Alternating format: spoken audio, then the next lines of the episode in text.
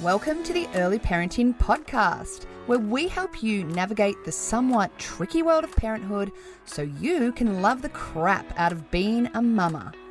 I'm your host, Jen Butler, and I'm an early parenting consultant and a mama of two busy, busy boys.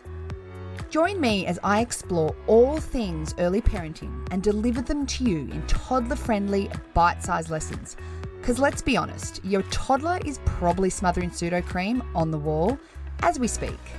I'll be dropping my hottest tips on baby and toddler sleep, feeding, boobs, behaviour, and so much more. Are you ready to feel confident in motherhood? Let's dive in.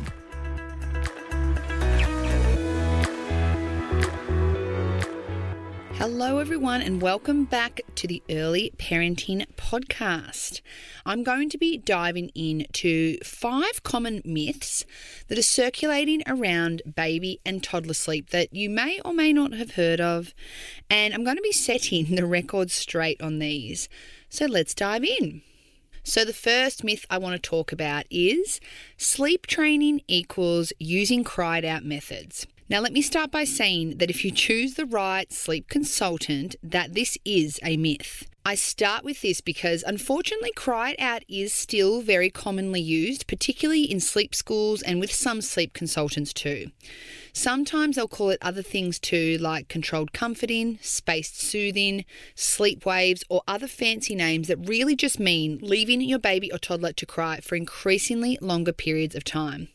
So there are some babes and families where using these techniques work just fine for them and it's not actually traumatic like everyone makes out to be. But this myth is to broaden the understanding that while these techniques that some families and professionals use, they are far from the only way to help improve your baby or toddler's sleep. Personally, I choose not to ever teach cry it out. So if you're looking for cry it out methods and ways to be taught how to use a cry it out method for sleep training, then I'm not your girl. So, the three methods I teach in my Sound Sleeper program are responsive settling techniques that see you support your baby or toddler's emotions at sleep time. I don't ask parents to leave their children to cry alone, but rather it's about learning to respond differently. Because if we are to continue responding the same way, then that's when we can get stuck in patterns that perhaps we're looking to change. So, the moral of the story you can indeed improve your baby or toddler's sleep without using cry it out if you talk to the right person. Myth number two Following routine means never having a life again. Now, I get so much kickback, not all the time, I shouldn't say so much, but I get a lot of kickback sometimes. And I hear so many families say to me that I'm not following routine because I actually want to live my life and not just work around my baby or toddler. It's as if having some structure and flow to your day means you never get to socialize again. But here's the thing routine isn't about ruining your fun and living a life as a slave to the cot. Routine is just about respecting when your baby or toddler needs sleep throughout the day based on their developmental sleep needs and knowing when to offer it. So, our babes and our toddlers need sleep in order to feed properly, to play, to grow, to develop, all those wonderful things. So, disregarding when they need sleep means you'll have a tired and cranky baby or toddler on your hands. So you can still go out when you have routine. And in fact, I argue that it's actually far easier to plan heading out of the house when you do have a little bit of routine. Because if you know when your baby or toddler's going to wake, when they're going to go to bed, when nap time is going to be roughly, you can either plan your outings around naps or you can even plan for naps to happen when you're on the way to outings or to appointments, etc. So it's way easy to set an appointment, for example, when you know when your baby or toddler is going to sleep. Likewise, you can still go out at night, but when you know your baby or toddler's normal sleep times, you know when you need to extend a nap, for example, that day, or to slot in an extra nap if you know that they're going to have a later night. So it's never ever about ruining your fun, but rather respecting their developmental sleep needs so you have a thriving babe. Make sure to go back and listen to episode 48, where I talk about how to have a social life and routine, which, yes, it's completely possible, I can assure you. So, myth number three you can't feed to sleep and have a baby who or toddler who sleeps well. So there is no such thing as black and white in parenting or in life really. Some families will feed their baby or toddler to sleep at every sleep and not have a problem in the world. Others will find themselves doing it and needing to repeat it many, many times a night, and it eventually becoming too much for them to continue on their own. Like everything in parenting, it's all in the eye of the beholder, and what works for some families simply won't work for others. But it's never useful putting these blanket statements out there. So, you can actually feed a baby to sleep or a toddler to sleep and have a baby or toddler who sleeps perfectly.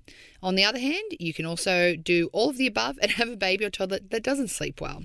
So, it's just about understanding that there's no blanket rule. Myth number four it's too late to improve sleep for a toddler. It is absolutely never too late to work on your baby or toddler's sleep. I hear so many families who've given up on trying to improve sleep because they feel like whatever they've tried with their toddler hasn't worked and that that just simply means that they're just bad sleepers or they're never meant to have a good sleeper. So, some of my favorite clients to work with are toddlers because you can be so creative in how you improve sleep. Don't ever give up on improving sleep, especially when you know it's impacting you and your child's health and happiness. Finally, sleep myth number five sleep training means I'll damage my baby or toddler. Now, this one is linked closely with myth number one. There is no need for improving your baby or toddler's sleep to impact their emotional or mental health, so long as you're responding to them when they're crying at sleep. This is where sleep training gets a really bad rap because if we're assuming that all we do is cry it out and we're just leaving babies and toddlers to learn how to settle themselves without any support from mum or dad, then of course it's going to have a bad name around, you know, being damaging for emotional or mental health. But when we're not using those sorts of techniques and are actually responding to our baby, then there's not a chance in hell that it's difficult or damaging for their mental health. So, this is why deciding on who you work with is so important because you can balance promoting self settling and independent sleep while also responding to your baby or toddler's emotional needs. A huge thing to remember too is that crying isn't bad for your babe. Say that with a lot of pronunciation because it's not. I think we all worry that we're damaging our babies or toddlers when they cry, but Crying is just their way of communicating. So long as we're meeting that communication with talking through emotions, being responsive, all of those wonderful things, teaching them that they're not alone in their feelings, then that's actually the crux of how we create a secure attachment with our babies and our toddlers. So there you have it five sleep myths debunked and discussed to get you thinking about things a little differently. I hope you enjoyed the episode.